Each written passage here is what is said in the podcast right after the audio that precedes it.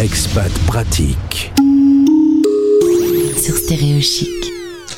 Direction la Côte d'Ivoire pour y retrouver pour une seconde fois Virginie. Bienvenue sur l'antenne de Stéréo Chic.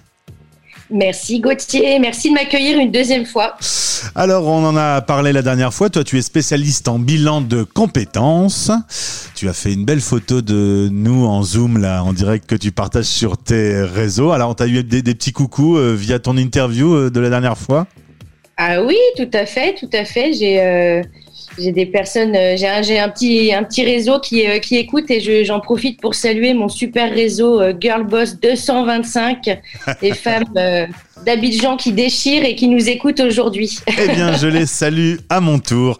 Tu es donc basé en Côte d'Ivoire et on avait évoqué rapidement la dernière fois les courbes du choc de l'expatriation. Je pensais que c'était un sujet qui était important, surtout sur notre antenne, où on parle quotidiennement à 10 000 auditeurs à travers la planète. Euh, c'est euh, une période à ne pas négliger, euh, cette adaptation dans un nouveau pays, dans une nouvelle culture. Oui, c'est ça, Gauthier. Alors, on appelle ça plutôt euh, des courbes du choc culturel, puisque c'est pas spécifique à l'expatriation, mais c'est spécifique euh, au fait de tout simplement vivre euh, dans un autre pays et dans une autre culture. Et c'est une phase par, par laquelle, effectivement, beaucoup d'expatriés passent. La première s'appelle la lune de miel.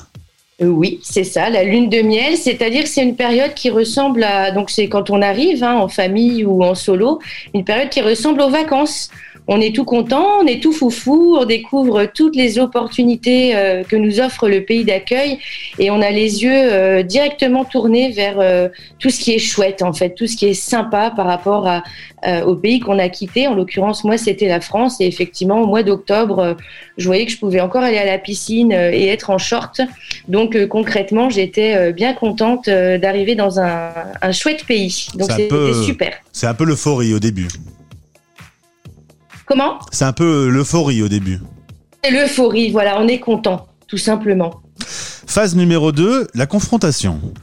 Oui, alors là, c'est la, phase sur laquelle je m'arrête un peu plus. Effectivement, la confrontation, c'est-à-dire que pendant quelques semaines, euh, on a tous euh, tiré un peu sur la corde, hein, la corde émotionnelle, euh, intellectuelle, physique également, pour pouvoir s'adapter en fait à notre nouveau pays.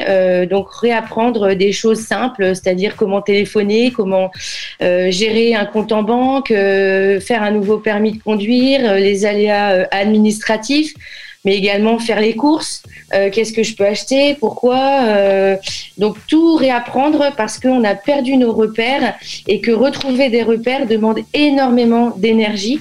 Euh, donc j'ai vécu cette phase effectivement au bout de, trois mois. Hein. C'est une phase de crise où on est crevé tout simplement et euh, où tout euh, peut nous saouler, hein, si je peux me permettre le terme, et nous fatiguer euh, très rapidement, le moindre geste, la moindre chose à faire, parce que ça nous demande beaucoup d'efforts. Et donc moi je l'ai je l'ai vécu en pleine face. Visiblement, c'est pas la période la plus facile. Est-ce qu'il y a un petit conseil pour que cette confrontation soit la plus light possible? Alors, euh, je ne pense pas qu'elle puisse être light, euh, puisqu'on est tous en perte de repères. Euh, je pense qu'il il faut tout simplement le savoir, qu'on est dans cette phase et, accueillir cette phase et la laisser un peu nous envahir, où on a le droit de tout envoyer péter. moi, je l'ai fait, c'est-à-dire qu'il y a un jour où tout était beaucoup trop difficile et trop, trop énergivore et donc euh, j'ai piqué une colère sur euh, sur ma famille. Euh, ça m'émeut encore beaucoup d'en parler et donc j'ai décidé tout simplement de m'enfermer dans ma chambre dans le noir pendant quelques heures pour me retrouver que avec moi-même. et donc j'ai eu la chance d'avoir un mari qui m'a rappelé qu'on avait été formé à cette phase, qu'elle allait venir et qu'on était en plein dedans. Donc le seul conseil, c'est de déculpabiliser de savoir que cette phase existe et euh, de la laisser passer tout simplement. Phase numéro 3, l'ajustement. Phase numéro 3, oui, parce que on a, il y a un moment, on s'en sort quand même. Hein. Euh, C'est-à-dire qu'on a quelques victoires, qu'elles soient euh, administratives, euh, amicales, on découvre des nouvelles personnes, on a compris certaines choses et on commence un peu à, à ajuster le curseur entre euh, la différence entre notre pays euh, d'accueil et notre pays de départ. Et euh, ces petites victoires nous permettent de sortir de cette phase de crise pour passer à la quatrième phase. Et la quatrième, c'est l'aisance biculturelle. Ça y est, on est bien dans ses pompes, on s'est trouvé nos nouveaux repères et la vie est plus jolie. Exactement. Donc, euh, en général, on, cette phase-là, on est, je sais pas, autour de six mois. Euh, on se dit ça y est, euh, j'ai euh, mis en place tout ce qui était administratif, les enfants sont rodés, j'ai mes repères et je commence à être beaucoup plus à l'aise avec une autre culture. donc effectivement, on s'en sort et, et, les quatre phases dont on vient de, de, parler se passent au bout de trois à six mois et on revit à peu près quelques mois après cette phase en beaucoup moins fort. Euh, en gros, on en vit, on en vit deux en l'espace d'une année euh, scolaire.